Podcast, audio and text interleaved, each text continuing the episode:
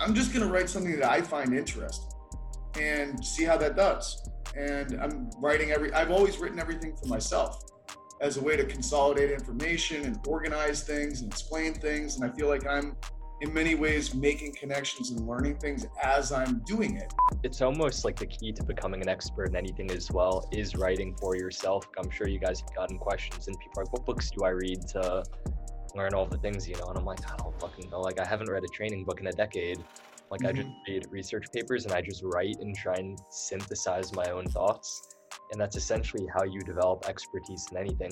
Superficial crap might have a brief time in which it is successful, but it has no ability to hold the test of time. Versus depth has a timelessness to it. I, in my mind, being an athlete involves running, jumping, changing direction, uh, and throwing things. Like those are those are the big athletic patterns to me. And then you also lift weights. Trying to put more power through the system when your movement looks like shit it's not going to go very well and you're probably going to hurt yourself. Movement precedes biology.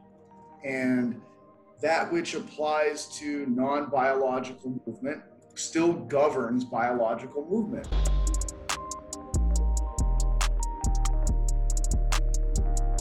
Welcome to this new episode. Before we get started, I'd like to thank our sponsor for the podcast, Moxy Monitor. If you've been following my work, you know that the Moxy is a tool that I use a lot for testing, but also for everyday training and coaching. For those who don't know about the Moxy Monitor yet, it's a NIRS device that measures muscle oxygen saturation and blood volume in real time. It's a non invasive sensor that is placed on the skin and can be worn during any training or sporting activity. Motocross riders and climbers wear it on their forearms, hockey players on the ice, swimmers can wear it in water, I've used it to test rugby players, CrossFit athletes, endurance athletes, and more.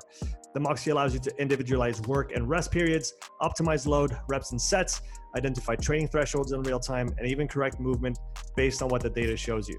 You can also use the Moxy monitor to determine an athlete's energetic limiting factor and their individual training zones.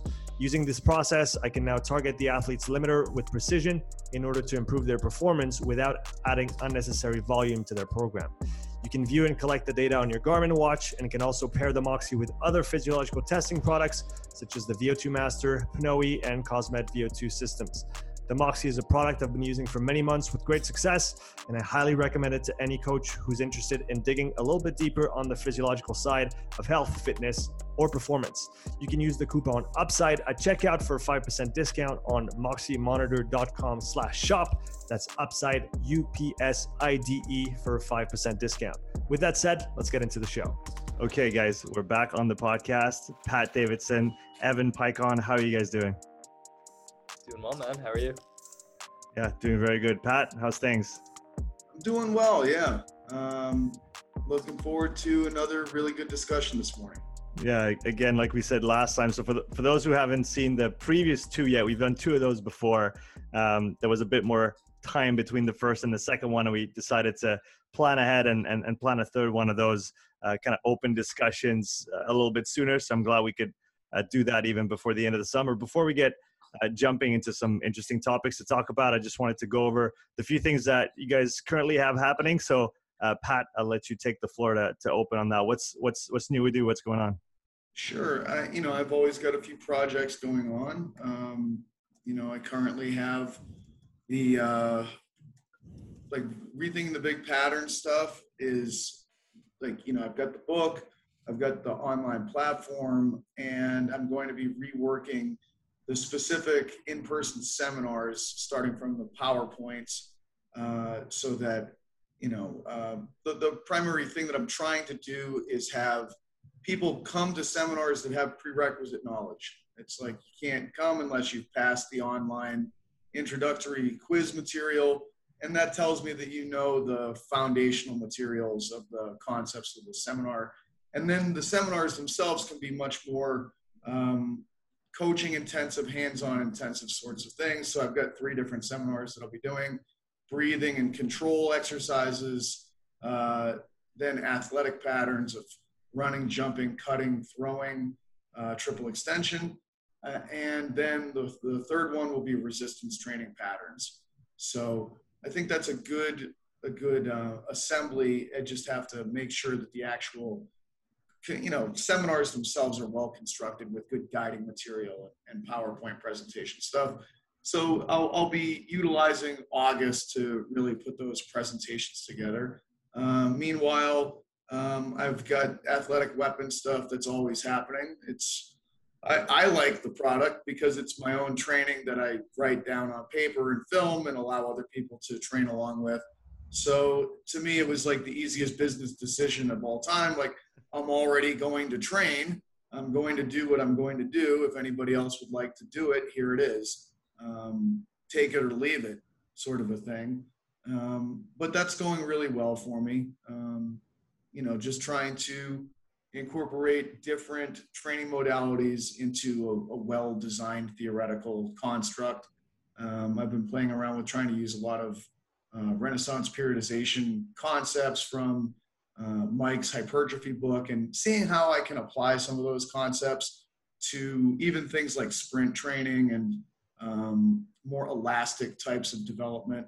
Because overall, I feel like he does a great job of taking concepts and explaining how to utilize really logical frameworks to develop those concepts that you know in some ways he spends a lot of time with the specifics of hypertrophy but if you are uh, versed in the physiology of different kinds of um, you know uh, qualities then you can apply those those those frameworks to how you would choose to selectively develop other areas so um, I, I enjoy structuring my own training and uh, training systems for other people. And, you know, when you can get paid for your own training, that's really a pretty good thing to, to hit. But it makes me more accountable too, and it just creates more of a community. So uh, those are those are two areas that I'm I'm putting some focus and work into right now. Yeah, I love those, and there's two points I want to bounce back on. The first one, I think the the prereq almost uh, material for the seminars. I think that's a great idea because, and I mean, it is nice during a seminar to have that back and forth between a bit of theory and a bit of applied. But if it frees up so much, I mean, it's going to free up so much time, like you said, to to do the hands-on. It's going to be it's going to be pretty cool. The second thing, a question I wanted to ask you on the hypertrophy, maybe concepts or ideas that you've drawn from the the RP side of things. What are some of those? that you've started incorporating recently that maybe you weren't using as much in in past you know months and years well i'm like i would say that uh, volume landmarks and how the volume landmarks can coincide with different phases of nutritional mm. uh, status that you're in um, you know something that mike uh, makes a really good point on in, in his hypertrophy book is talking about how if you're in a maintenance phase for nutrition, it makes no sense to try to uh, do anything in your training other than to hit maintenance volume.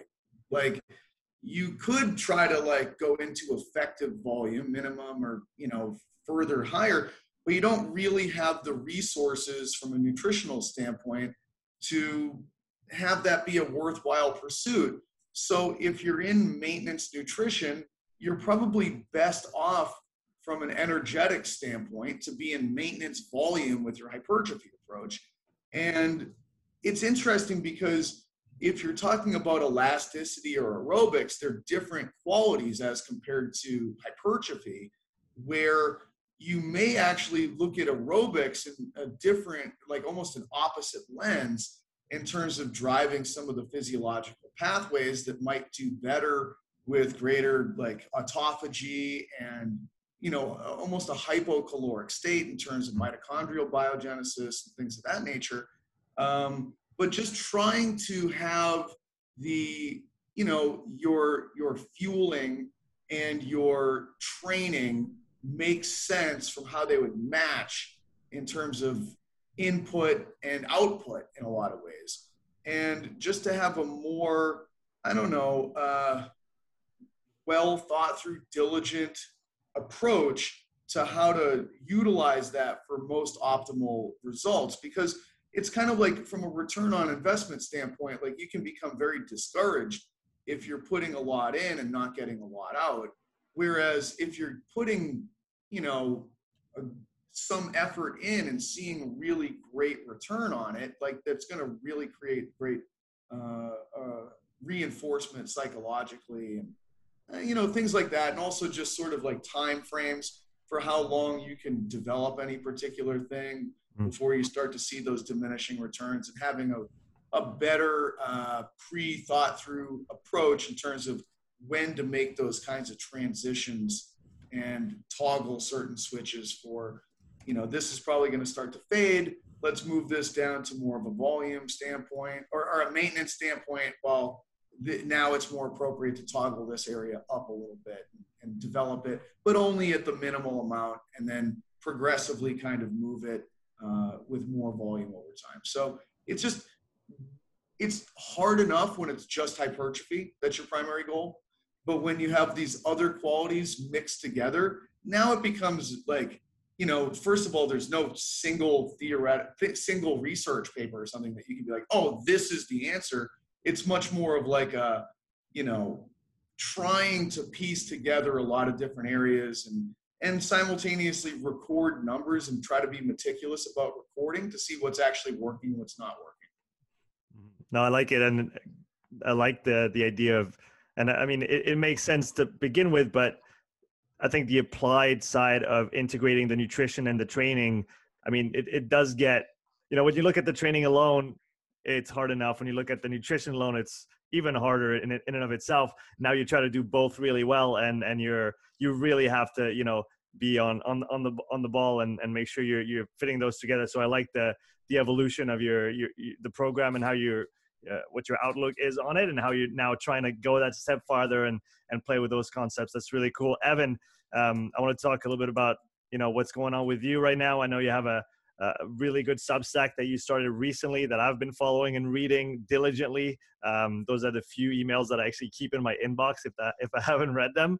Uh, and you also have a physiology course that you recently released released with TTT. So uh, can you tell us a little bit more about that? Yeah, I'll start the TTT course because that one goes a little bit further back. So essentially, it's it's really just an applied physiology course. I know all of us have read a lot of papers and have read textbooks and all of these different things. And one of the things that you quickly realize after taking in all of that information is that a lot of it just isn't really practical for influencing how you do things on a day-to-day basis. So this course is essentially a course that teaches coaches the relevant physiology that's actually going to be actionable in their training practice and things that are going to help them take in information and add to their model and build it over time. So it's kind of taking them from the ground up, assuming that someone maybe they've taken one or two exercise physiology classes, or maybe they've read half a textbook, then teaching them how to read papers, integrate that into their model, and then getting very applied with it. So part of the course is teaching people how to use NIRS, EMG, thermography, just really basic heuristics for program design, and then kind of wrapping that all together.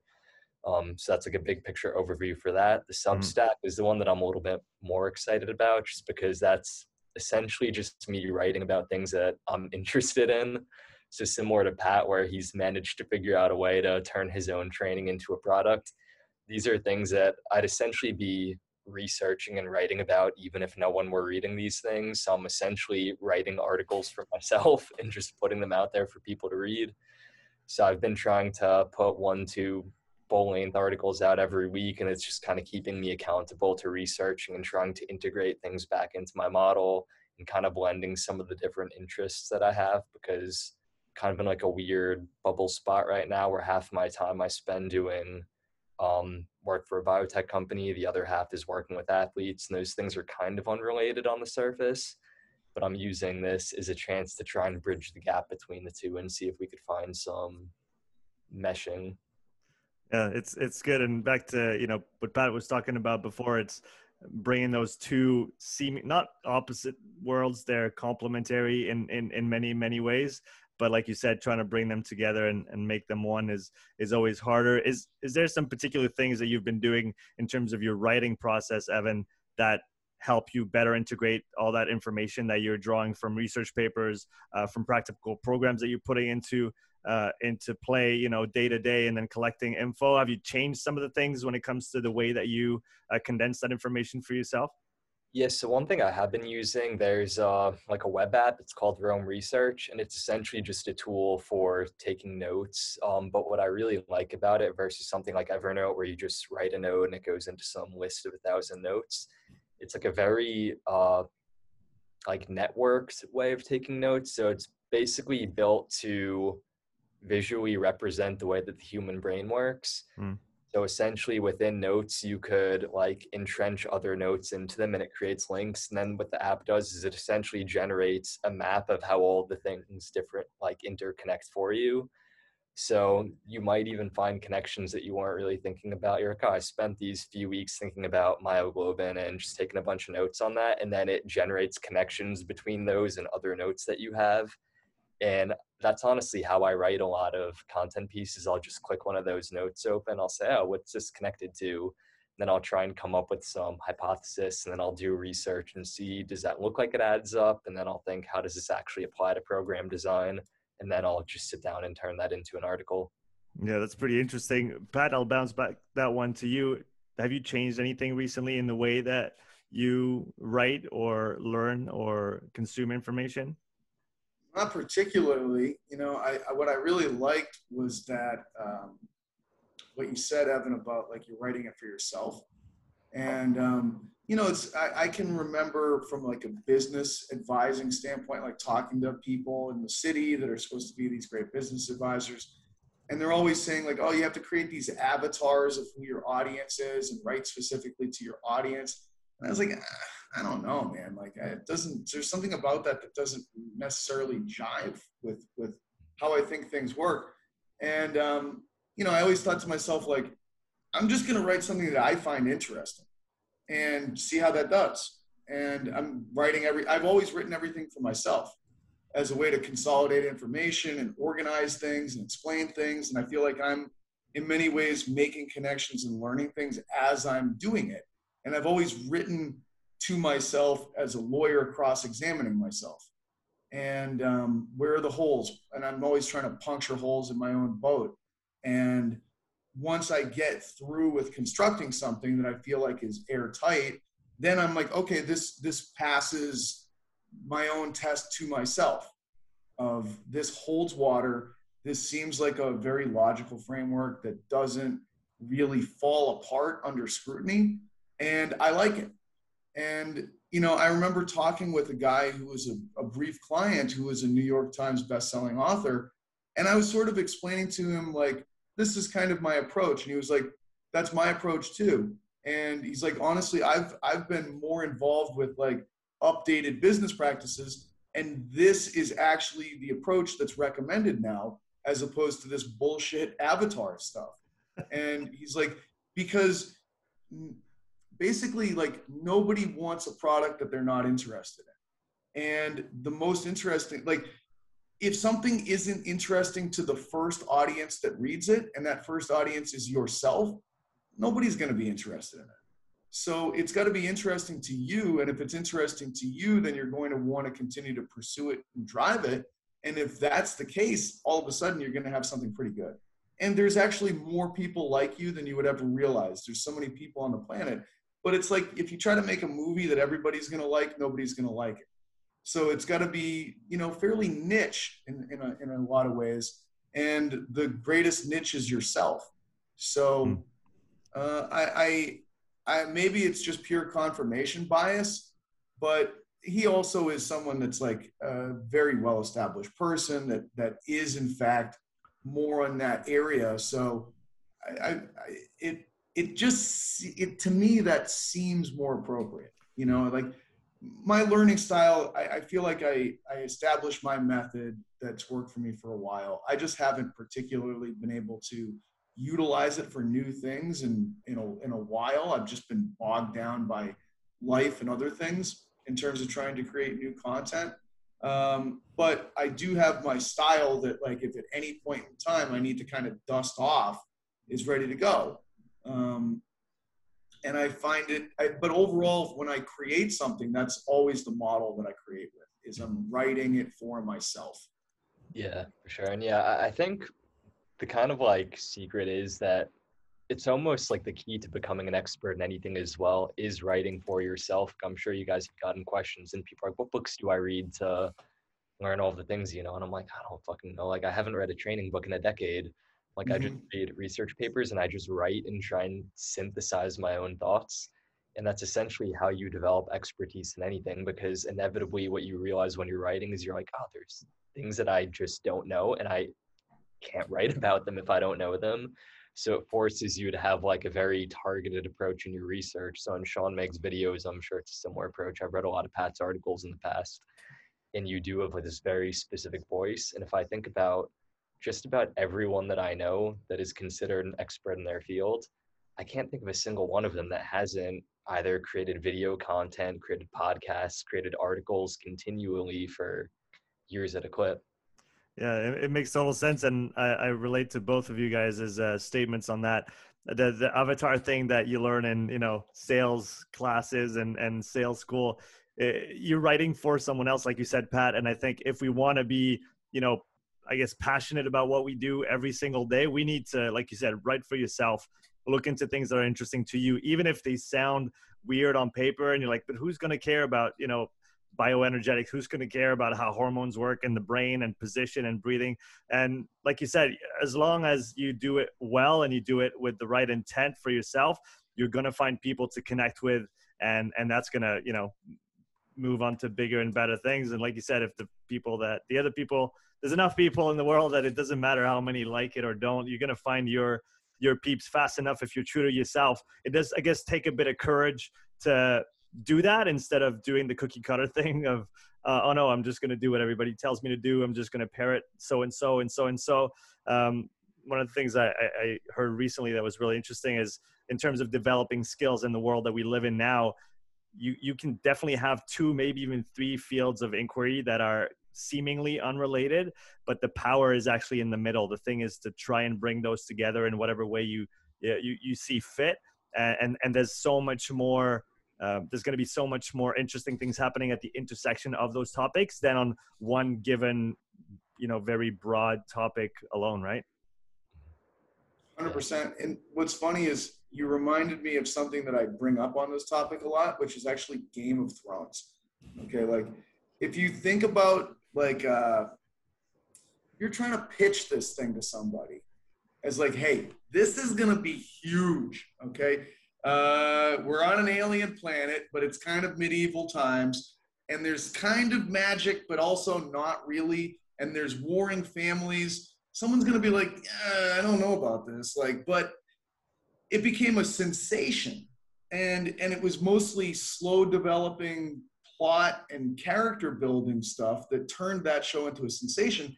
And then it switched and it became a blockbuster and it sucked and everybody hated the way it ended. To a degree that's like almost unprecedented. I don't know if anyone has ever hated anything more than Game of Thrones fans hated the last season. I mean, it was tragic. It was really like, I don't even like bringing it up anymore because of how much I hated that last season and the last couple of episodes. But it's like, it's the same damn thing. Like, it was really well done.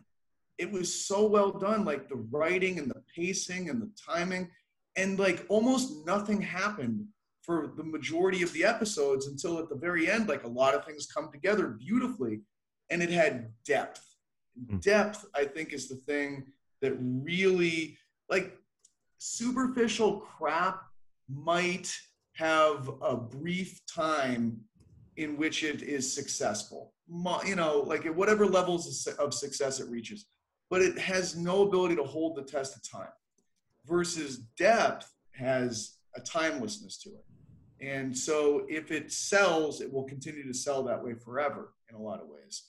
And as soon as you go into that other realm, but it's such a classical example of it. Like same concept, same characters. It's just that in one instance, it was like it was done with quality, probably being written for, you know, the author himself of just how can I weave all of this together?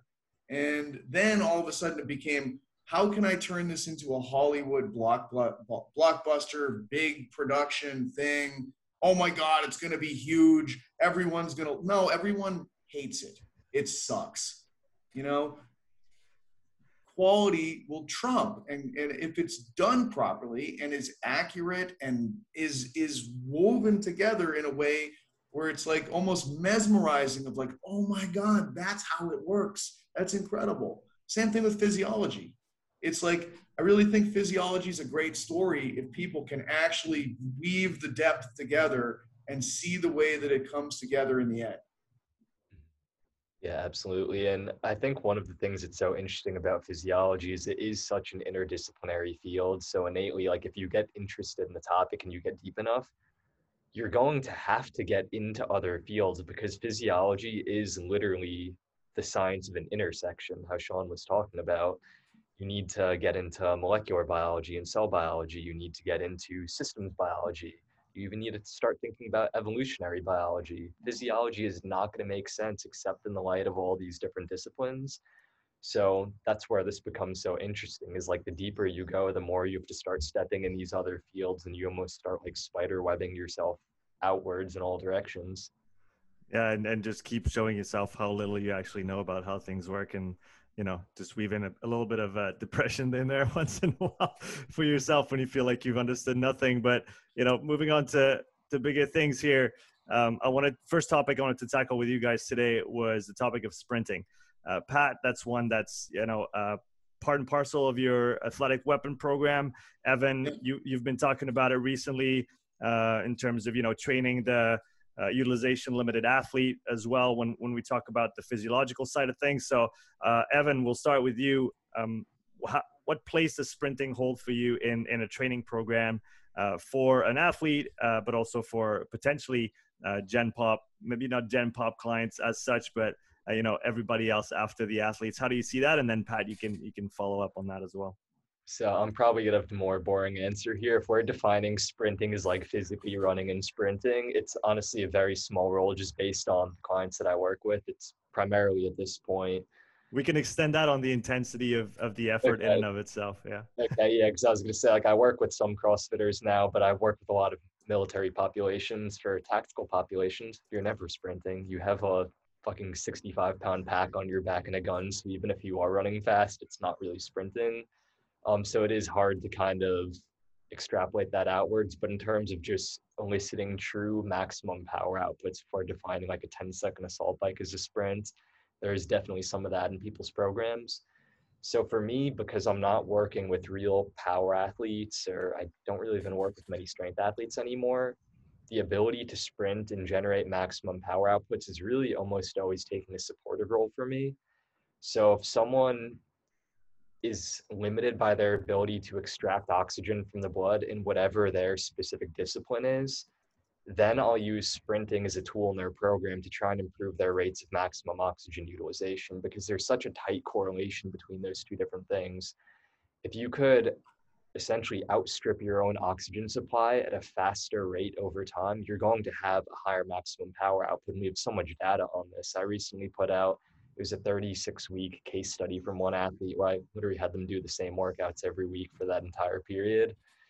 And I think the correlation between their maximum power outputs elicited each week and their delta SMO2 min, which is the most negative rate of change of muscle oxygen saturation, essentially how quickly could they utilize. Those things were inverse linearly correlated. So the more negative you can make that rate of change and the quicker you could utilize oxygen, the greater the increase in power output you have. I even got data looking at a population of athletes doing roughly the same training program over, I think, six weeks. And we were able to essentially scatter plot it out where the people that had the greatest change in that delta SMO2 metric also had the greatest increase in power output. So for me, it's like a very niche application of sprinting, and it's really just one tool um, where I know sprinting is incredibly complex in and of itself. There's mechanical components, efficiency, all of these different factors. I'm not really taking it that far in any of these contexts because it's just not a specific goal that people have that I work with. Yeah, but it, it is super interesting to see what you're, I mean, what you've been putting out on, on that topic and uh, again, showing how important that idea of oxygen utilization and delivery is in the body all the way to the sprinting realm because um, because we i mean we still talk about you know phosphocreatine and glycolysis and and those other obviously that that are parts of how the body functions and Mm-hmm. atp is recycled but if you can find such a high correlation between oxygen utilization or speed or rate of oxygen utilization and power output it really means that that oxygen piece has to be uh, uh, if not if not the whole part at least a very big part of the picture Yeah, and the kind of interesting part is we think about sprinting as these like anaerobic or alactic activities if it's the short enough distance. But once we start getting into the long distance sprints, got 200 meter, 400 meter, essentially you're sprinting near max speed the entire time. It's like there is a lot of glycolysis occurring there, but that's not necessarily a good thing. So you're going to utilize oxygen at a very fast rate. And once you bottom out your muscle oxygen supplies, you're going to get increased glycolysis that's incredibly inefficient. That's where you see people starting to compensate and where they have these like weird patterns that they start to deviate to. So in some respect, once you get good enough at sprinting, it actually becomes an oxygen supply issue versus a oxygen utilization issue. And in that way, sprinting sprint training is very much not anaerobic training. You're trying to improve someone's maximum rate of oxygen supply and at some level that's not really like a cardiorespiratory stress anymore. It is in that of course those systems are going to be pushing to a maximum capacity but you're not reaching a maximum cardiac output in a 200 meter sprint. You're not fatiguing the respiratory muscles enough that they can't keep supplying or they can't keep functioning and helping to supply oxygenated blood to the muscle. At that point you're very much dealing with microvascular function Mm. so essentially, could you dilate your blood vessels quickly enough in respect to how much you're deoxygenating? And that's like a whole clusterfuck topic of different things that it would take to get into, but it's just very interesting because you don't typically think of those factors when you're thinking of sprint performance. that I mean, it's what you're bringing up is just fascinating to me in terms of how closely it syncs with things that Charlie Francis talked about a long time ago. in terms of his high-low approach, where he, you know, he was always saying like, train the white fibers to be as white as they possibly can be, and train the red fibers to be as red as they can be. and he really wanted the red fibers to be able to get as much uh, capillary density and as much of a vascular network as possible. And his rationale for it was not what you're talking about from an oxygen supply standpoint, but from a heat supply standpoint and from a electrical conductance standpoint of like if we have more vessels present and they're more dilated there's more heat in those muscles at every level of depth like from all the way down at the deepest part of the muscle out to the superficial part. And you know it's almost like these kind of um, uh, homespun sorts of things like you know you want the turkey to be fully cooked before you have the bird fly you know what i mean? Like these old track and field coach sorts of sayings like um, but like also saying that like we're looking for the fastest electrical conductance that you could possibly have. And then you go back into these track and field homespun sorts of statements of like you don't see lightning storms in cold weather.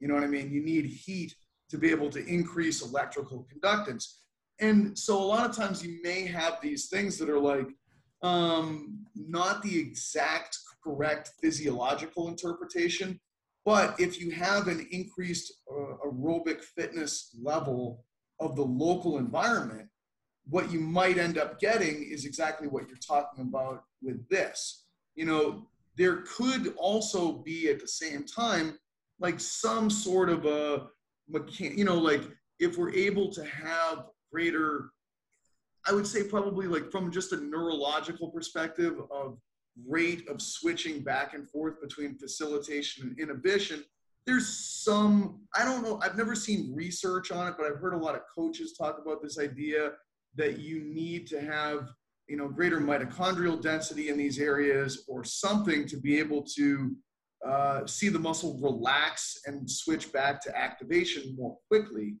Um, and there might be a number of different physiological benefits from having a greater uh, microvascular supply network at the level of the local running muscles that would come from the promotion of the right kinds of fitness from the right kinds of, of training methods. Yeah. Um, yeah, and the really interesting things you say, like you need heat to have electrical conductance. Well, you need good vasodilator capacity to have heat. So it mm-hmm. really is touching on these same areas. Like one of the things that we see when we have athletes come in, they have impaired vasodilator capacity in a tissue.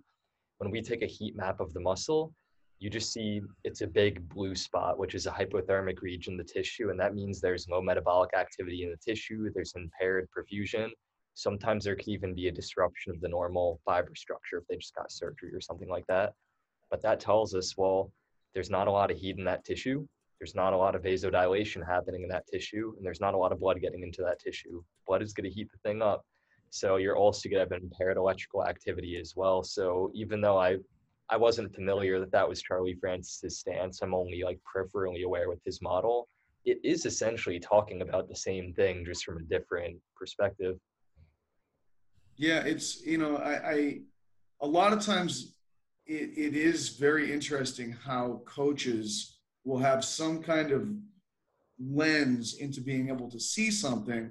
It's almost like if you read like ancient mythology like uh, you know you read enough egyptian mythology and you're like oh shit they're explaining the big bang just with like different kinds of terminology or something like that and it's like well if science can at least explore the concepts and try to elucidate the actual mechanisms underlying this stuff and have a, a more i don't know like taking the story from a mythological state and turning it into a more empirical um, worded thing that that is you know a greater level of explanation that's to me that's a really useful track to go down uh, because i do think that a lot of times there is some sort of interpretation that comes from people that spend their life watching something and seeing repeatedly like hey these guys that have low aerobic fitness that haven't accumulated enough volume like they're always having problems or they never perform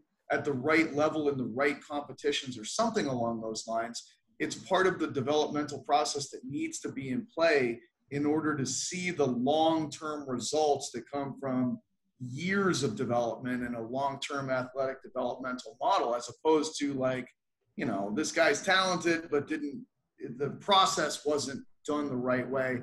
So we never get to see the ultimate uh, potential of the athlete after you know a tremendous amount of investment kind of following up on what pat was saying it's interesting how there is a really rich history particularly in track and field of these coaches using their eye and their experience to essentially come to the same conclusions that we could come to now with better understandings of some of the science i've often heard people ask well what is all this nuance and all this physiology that we've learned over the past few decades how has it changed training and it reality is in track and field, a lot of the coaches kind of nailed it in the 80s. You look at Bill Bowerman stuff, and he was the quintessential scientist that didn't mm. use any actual science to figure out people's training. And you look at the way that he coached his athletes, you look at the performances that a lot of them achieved. And I don't necessarily think you'd change anything. And it's interesting how much of this is intuitive as well. I watched not too long ago on Nat Geo. They have the Nike Breaking 2 documentary, and they brought in some of the world's best physiologists to essentially see what do we do to these physiological specimens training to make them better and help their planning. And they looked at some of their training. I think it was Phil Skiba made a comment about Eliud Kipchoge's training. He's like, yeah, I looked through everything. I did all the data analysis and I had no feedback for him whatsoever. Like, everything was perfect so at some level you're like man so you have these scientists they've doctorates they've spent their lives researching this thing and then you have these athletes who just through their own accord came to the exact same conclusions it's just kind of interesting seeing how those things intersect pat how does yeah. uh, how does the i want to go back to uh, well the, the sprinting we we started with uh, but let's let's go from a a running perspective this time. Uh, and with you, Pat, I know you've you know worked extensively on it. Uh, worked very closely with Derek Hansen as well. Um, so, what what place does sprinting hold in in your athletic weapon program, and then in programming in general for you? Yeah, well, I think just to start it with programming in general, if if I'm working with athletes that need to sprint, guess what they're going to do? They're going to have to sprint. uh, it's it's specificity. I mean, it just comes down to specificity. Do you need this? And um, if you don't, then I'm not sure I'm going to put it in there. Like with, you know, I've said it with before a bunch of times with general population clients. I just look at them as Toyota Corollas, and um, you don't drive Toyota Corollas max speed. Like just idiotic. It looks ridiculous. If you see a Toyota Corolla going 125 down the highway, you're like, what are you doing? That's or like trying to do a quarter mile as fast as you can. Like it's like that's that just doesn't look right, you know. And so same thing with general population clients. It's kind of like uh, every now and then you might get a client that's like actually athletic or they formally did something and they want to do something and it's like okay like we're, we're gonna go there but you get a couple of shots because most of the time people tell you, "Oh yeah, I played sports," and then you like watch them do something, and you're like, "I don't know what you played, but you know." Like you get like three shots, and then you're out. It's like same thing with medicine ball throws. It's kind of like, no, no, we're not going there with you. Um, you you clearly don't like. It's just going to be a, a huge waste of time.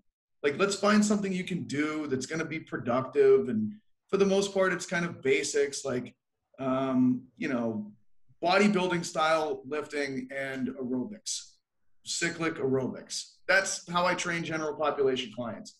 Until you prove to me that you are, I don't know, um, uh, rather than a Toyota Corolla, maybe you are uh, a Dodge Challenger or something like that, or uh, like something like you're something a little bit more. Like Dodge Charger. Maybe the Challenger's even asking a bit too much. But like if you're a Charger, I'll let you run a little bit or throw the ball a little bit or jump maybe. But like for the most part, no. It's like we're sticking to the most basic stuff.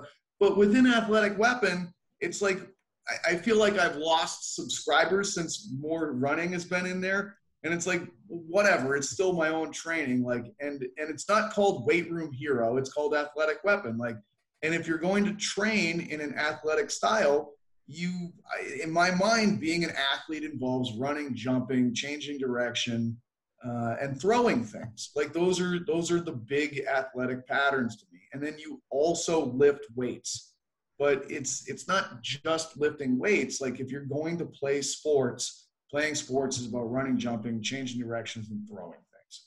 Um, so you better do those things from a specificity standpoint. And if you're going to sprint, I've always looked at it like if I'm going to utilize a particular training mode, I'll try to find the coaches that have been the most successful and thoughtful coaches in that particular area. Uh, if we're going to do weightlifting, I'm going to find, you know, I, at one point in time, I was very interested in weightlifting and I read a ton of stuff from the Dynamic Eleiko website, which I thought was just like a tremendous resource for weightlifting information. Um, you know, at another point in time prior to that, I was like obsessed with, um, you know, West Side Barbell stuff. So I read all their stuff. At a previous point, like I was very interested in kettlebell stuff. So I read everything from Dragon Door. It's like, what are you trying to utilize? Do you want to use this particular type of training? Well, learn how to do the stuff properly from the people that live it, breathe it, you know they that's just all they do. And then understand like like really focus on it for a while and incorporate it and learn how to train that way. And now that you've done that now we're going to talk about how do i integrate it in with other things you know? And, and i feel like that's the process of coaching is you really have to do stuff and like really do it the way that the experts say. Like in the program that i put together i didn't really deviate much from what derek put together you know uh, I did his program in totality last year, uh, and I tried to have 100% compliance and and do it exactly as it was written up. And it was kind of like, well, it beat the hell out of me. I couldn't really handle five days of running volume with different styles of running because I didn't have the prerequisite development prior to it to be able to support that number of ground contacts and the demands associated with it. So I was just physically breaking down. But I took a, a big chunk of time to prepare for it for this summer. And I also modified it from the perspective of sticking with the same physiological concepts, but starting with two running days and two supportive weight room days that kind of focus on the same qualities with less foot contacts. So rather than like almost the same protocol, but using a bike rather than having it be foot contacts with runs. And now just gradually adding a third running day and eventually adding a fourth running day and a fifth running day as the thing progresses over time so that my tissues can actually deal with some of those those demands of foot contacts so it's you know there's always volume management but there's also like specific volume like the the stressors of foot contacts are very different than the stressors of lifting weights they're they're un, they're fairly unrelated in a lot of ways. You know, they're it's just a completely different animal. So I, I really do think that you have to be aware of it, it's it would be like saying that all stress is exactly the same.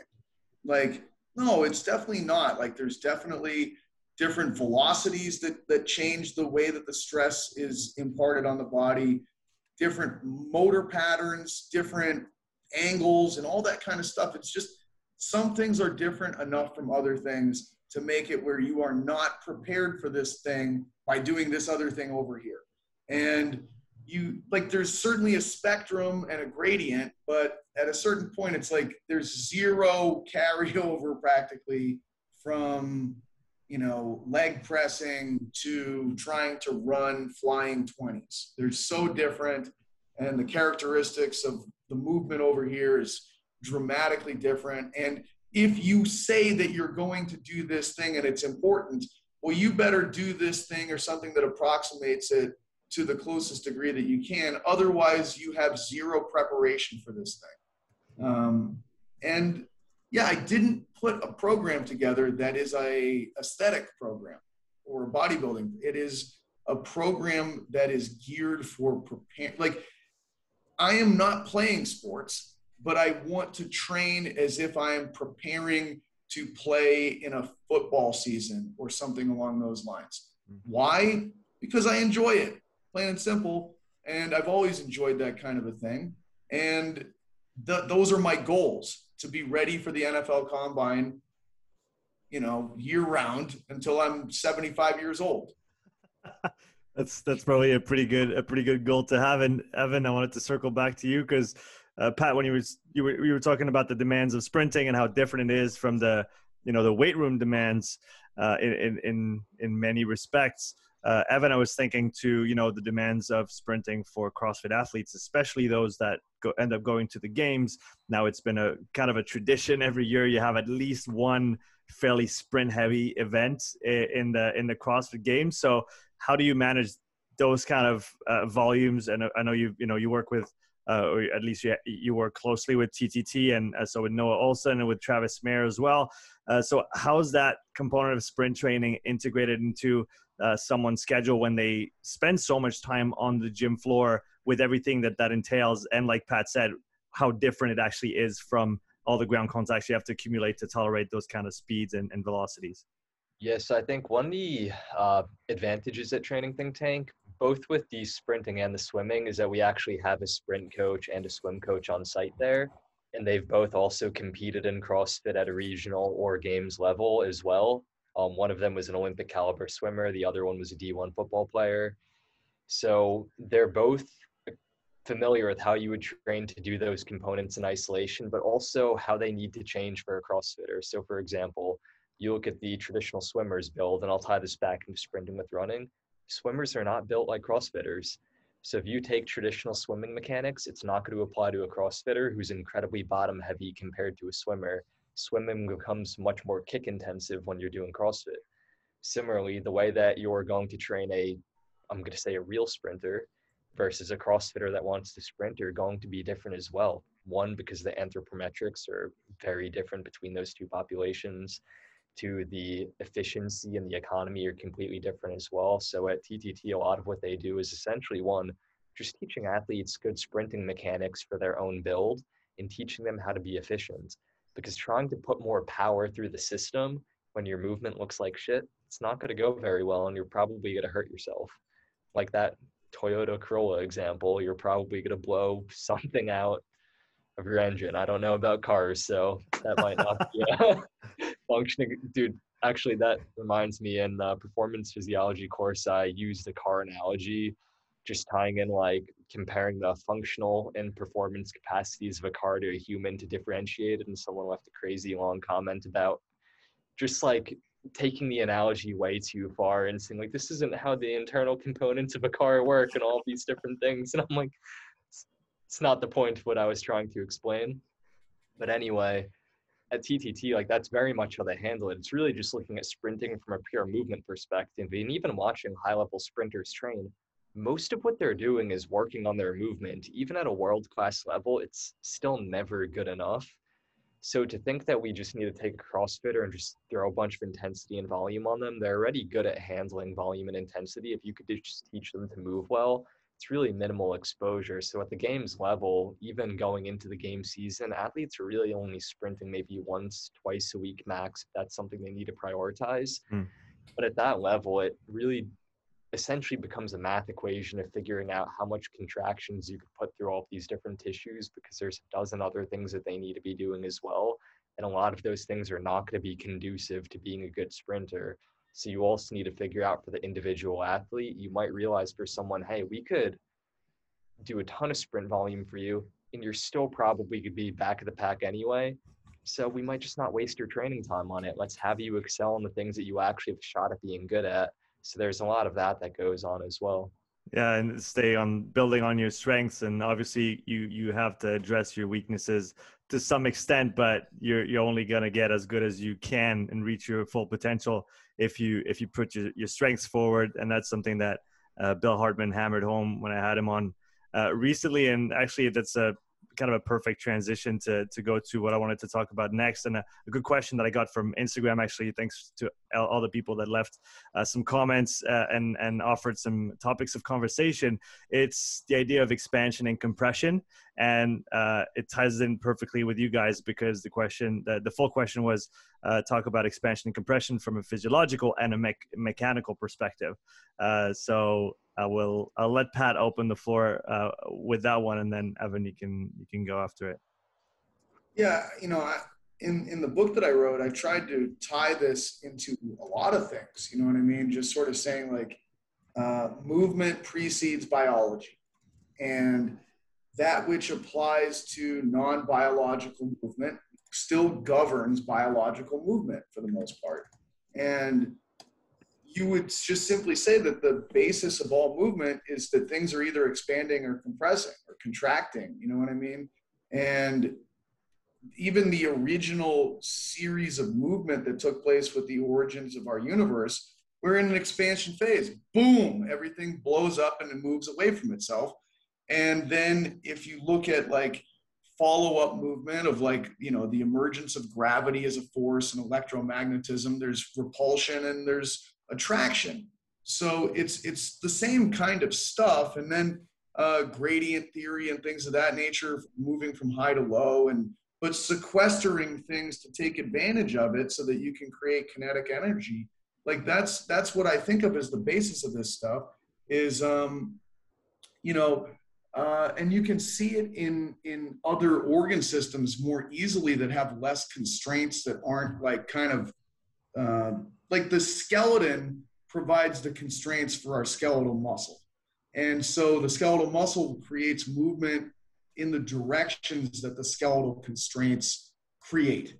But like a heart or something like that is easier to see because it's kind of governed by a pericardium, which has less in the way of specific directional constraints as opposed to like, I don't know, uh, a glute or something like that that's more bony from an attachment standpoint. So it's easy to see with like systole being this expansion phase and diastole being a compression phase of cardiac tissue of that's how the system kind of works.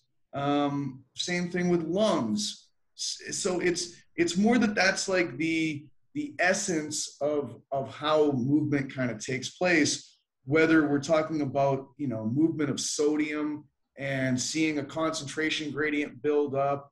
And that would be kind of like you have to yield for a concentration gradient to build up, and then it's going to run downhill. but you take advantage of that during this, what you would kind of call a compression phase. Um, you know, most things work like you see like a, a large cylinder on one end and a tunnel in the middle and another expansive cylinder on the other. It's like space time works the same way. Um, that's just the essence of movement.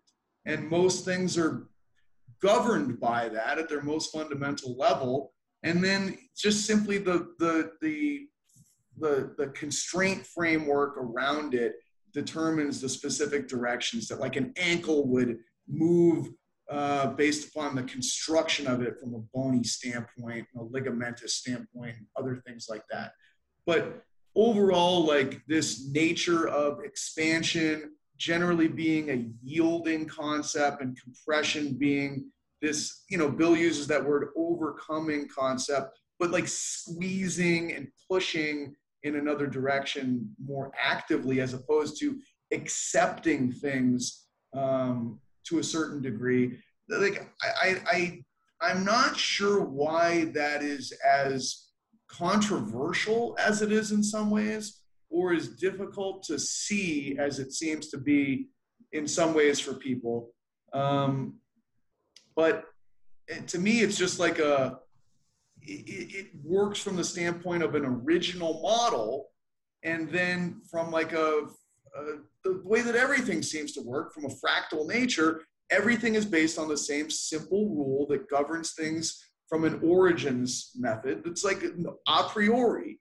And then you, if you understand that, you can begin to see the way it works after that fact within the given confines of a specific contextual situation that other things happen to live in in their given local environment.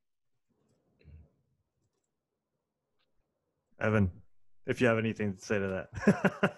so where my mind was going when we think about it from like a biomechanical and physiological perspective, one, these aren't things that I typically think about when I'm writing programs. So it's more getting into the weeds. But the first thing that comes to mind from a mechanical perspective is essentially just the body acting like a tensegrity structure. It's not this static object. So if we were to think of like uh, I like to watch architecture shows. So this is where I'm thinking of. You watch a lot of these shows and they have houses where you see what looks like bars supporting and holding up the house what you realize is they're actually cables pulling the house down in equal force in both directions and that's stabilizing instead of having two bars pressing up in equal directions. So if we think about a traditional building structure if i were to take my house it's not a tensegrity structure and you walk up to one side of my house and just start smashing it with a bat and a jackhammer and you break a wall down, the rest of the house is going to be fine. You're not going to feel it across the other end of the house. It's not going to impact upstairs or the basement. Where a tensegrity structure is more like a house of cards, or a house of cards, the reason why they're so fucking hard to balance is that the cards need to press against each other with equal force in order to maintain stability. And if at any given point one card pushes more than the other, the entire thing is going to crumble. The entire house goes down. The same thing with the tensegrity structure. If you had a building that was built in that way, if you went and you were an asshole and you sawed one of those cables that was compressing part of the house, the whole house would start to like flip over and start to twist and compress in weird ways. And that's essentially how the human body works as well we talk about muscles and insertions, but the reality is all of our muscles are linked and interwoven in some way, shape, or form. So tissues are either being stretched or compressed. And like Pat was saying, that goes down the chain with organ systems, cells. If we think about the heart filling with blood or contracting, well, that's happening in a cyclical process with the skeletal muscle pump that's essentially doing the same thing in unison with it. So ultimately, things are moving through the body, fluids are being compressed, um, tissues are being stretched to allow for more fluid or air to go into them. But again, it's one of those things that's interesting, but that doesn't really influence how I think about program design. I'm never really thinking about what tissues are being stretched or compressed or what cavities in the body are filling with fluid or air. It's not something that's really a conscious thought process maybe in some subconscious way that might influence one decision or another but I, I think it's one of those concepts from an exercise science standpoint that you could kind of get lost in the weeds, but I don't necessarily know where that ties back into a performance model or a Pat's athletic weapon program. Like, what does he do with that information to improve someone's performance? So that's that's a great question, and I do have specific answers to that. And it kind of comes down to uh, uh, two areas that I primarily focus on. One is so it's it's easier to think of in terms of sprinting or jumping, like reactive types of training, because in those particular settings, what I need to do, like it, there's expansion that that rides with yielding, and compression that typically rides with overcoming actions. And then you also have the muscular orientations of eccentric and concentric. Eccentric being a lengthened state, concentric being a shortened state. There would be some mid length that would be neither of those things. So when I'm talking about, um, let's say, re- like jumping rope is the easiest one that I can think of. You know, you just simply you think of the the plantar flexor muscles, and when you are landing, those muscles are going through a yielding uh, action and they are you know they're absorbing the forces at that point in time. But i want to be able to quickly get off the ground. I want to go from yielding to overcoming relatively quickly. And so the state of the muscle length is very important in that particular instance where i want to maintain it in this concentric position because if I do that, what will happen is I'll limit the range of motion going in the yielding direction. Mm-hmm. And what we build off of that are physiological terms like stiffness, musculotendinous stiffness. But what's really the thing under the hood of musculotendinous stiffness is whether or not I can maintain the concentric orientation of muscle during a yielding, expansive uh, phase, mm-hmm. you know, and if I can, then I see this short range of motion and I rapidly transition back into the overcoming phase. Same thing with sprinting. Faster people are able to hold on to the concentric orientation of the muscle. They'll switch back and forth between those states faster, and they'll simply, you know, you'll see this stiffness presentation and the speed that rides along with that versus if I need people to go into these large ranges of motion, they need to be able to reach this eccentric state of muscle tissue.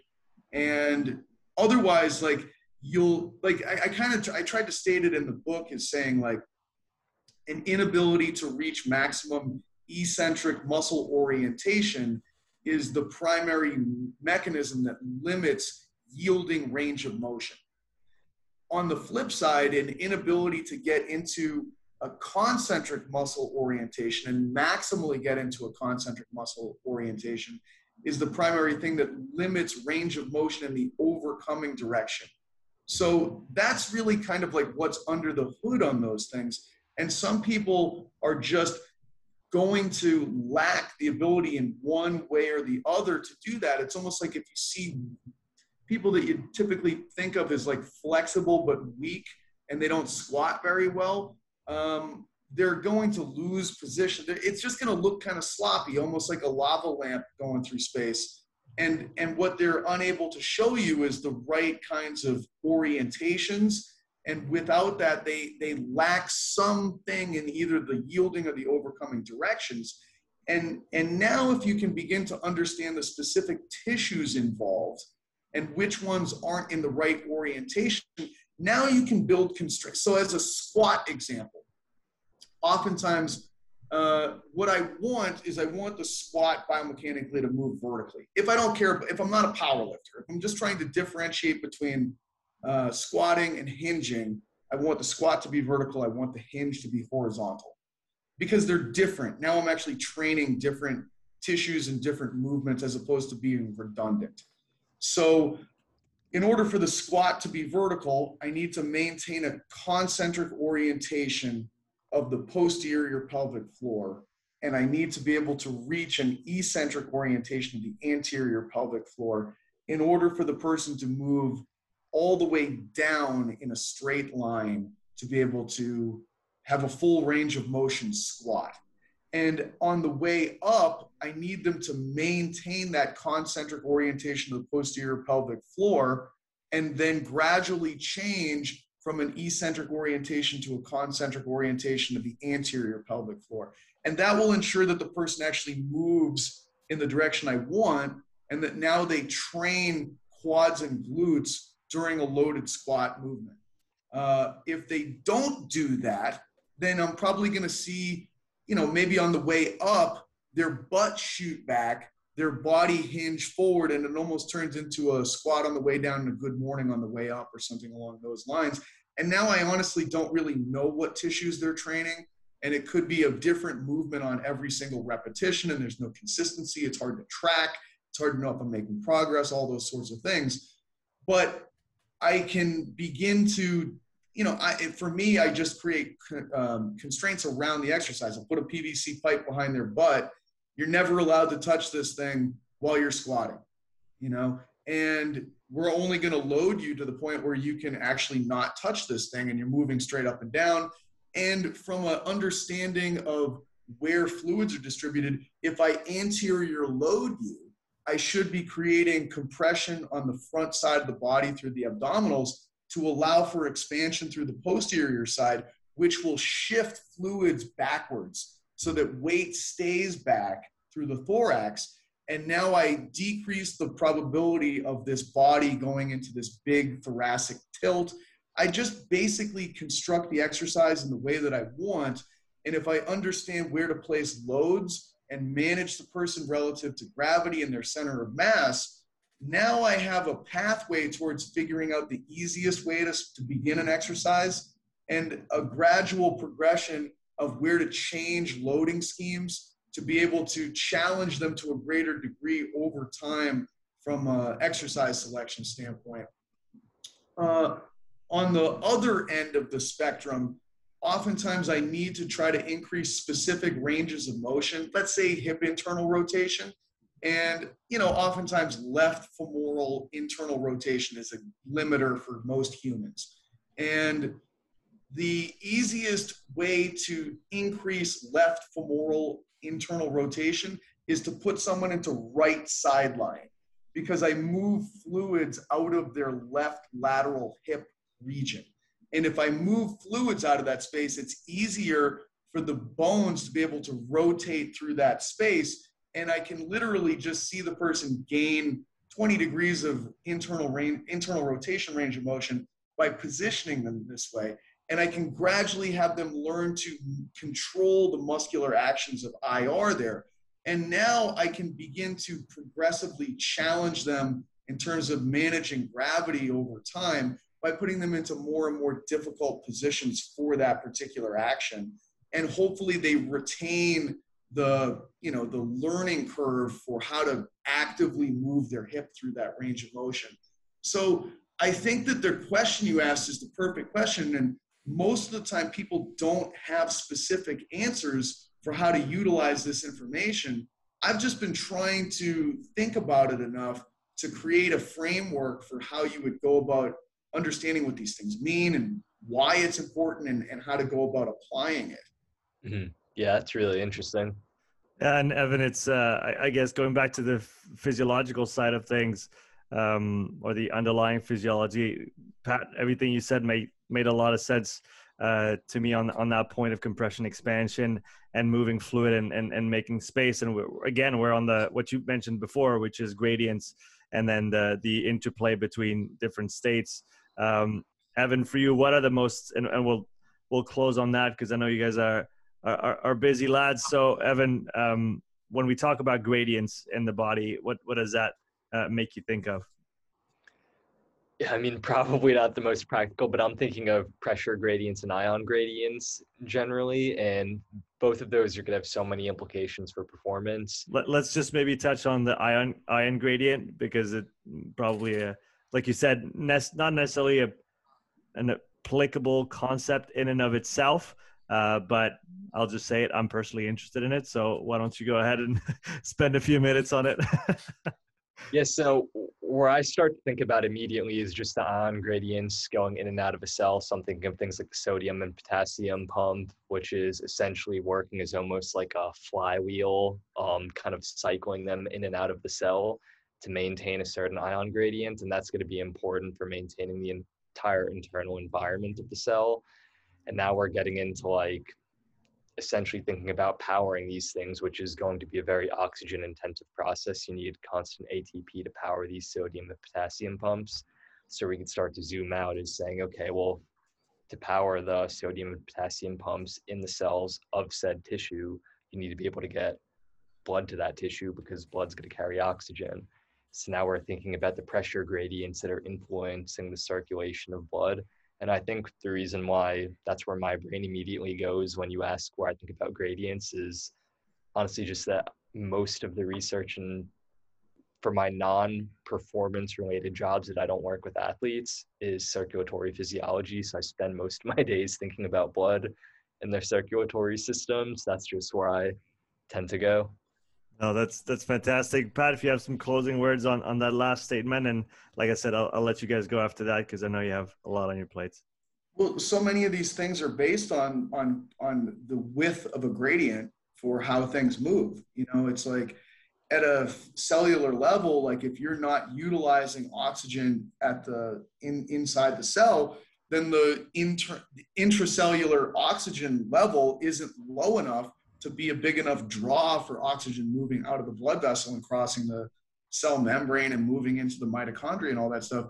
So if you're not using something, you're you're kind of losing the ability to create this constant flow. Like, you know, um, that's sort of the way I feel like the body works. And, and when you become one dimensional from a movement standpoint, you're not using that many tissues. You know, there's a there are some really good reasons to have a, a wide portfolio of total movements that you do. And, and if you need movements, you better do those movements. Otherwise, you drop off the use of those tissues. And when the use of those tissues drops off, the oxygen consumption of those tissues drops off. And when that happens, the gradient is narrowed and you stop really having the ease of movement of oxygen falling down that gradient um, it's a bit like gravity. You know what I mean? And if you took gravity away from an environment, you cease flux of movement. And the human body is not meant to be a reduced movement state. We want to have movement. Otherwise, it's stagnation, and stagnation is death, either at the local level or at the systematic level. So I, I do think that there's a lot of like big picture thoughts that govern things at the very small level as well and, and back and forth between those two states. So it's always interesting to me to hear it applied at different levels of the system. Yeah, it's it's fantastic to hear you both talk on the on the macro, the micro, and between the two. And honestly, that's why you know keep having you guys on because there was really fantastic conversations. I personally learn a lot. I hope um, all the listeners and the viewers do as well. And I hope you guys have a good time uh, going through those guys. I want to thank you again for coming on the show. Uh, Pat, we'll link your uh, athletic weapon program in the podcast description for people who are interested in uh, getting fast and strong and powerful all at the same time while following Pat's training program. Uh, Evan, your Substack and your uh, physiology course will be linked as well. So, again, thank you so much for your time, guys. Appreciate it, man. Thanks, guys. Thank you. Thank you both.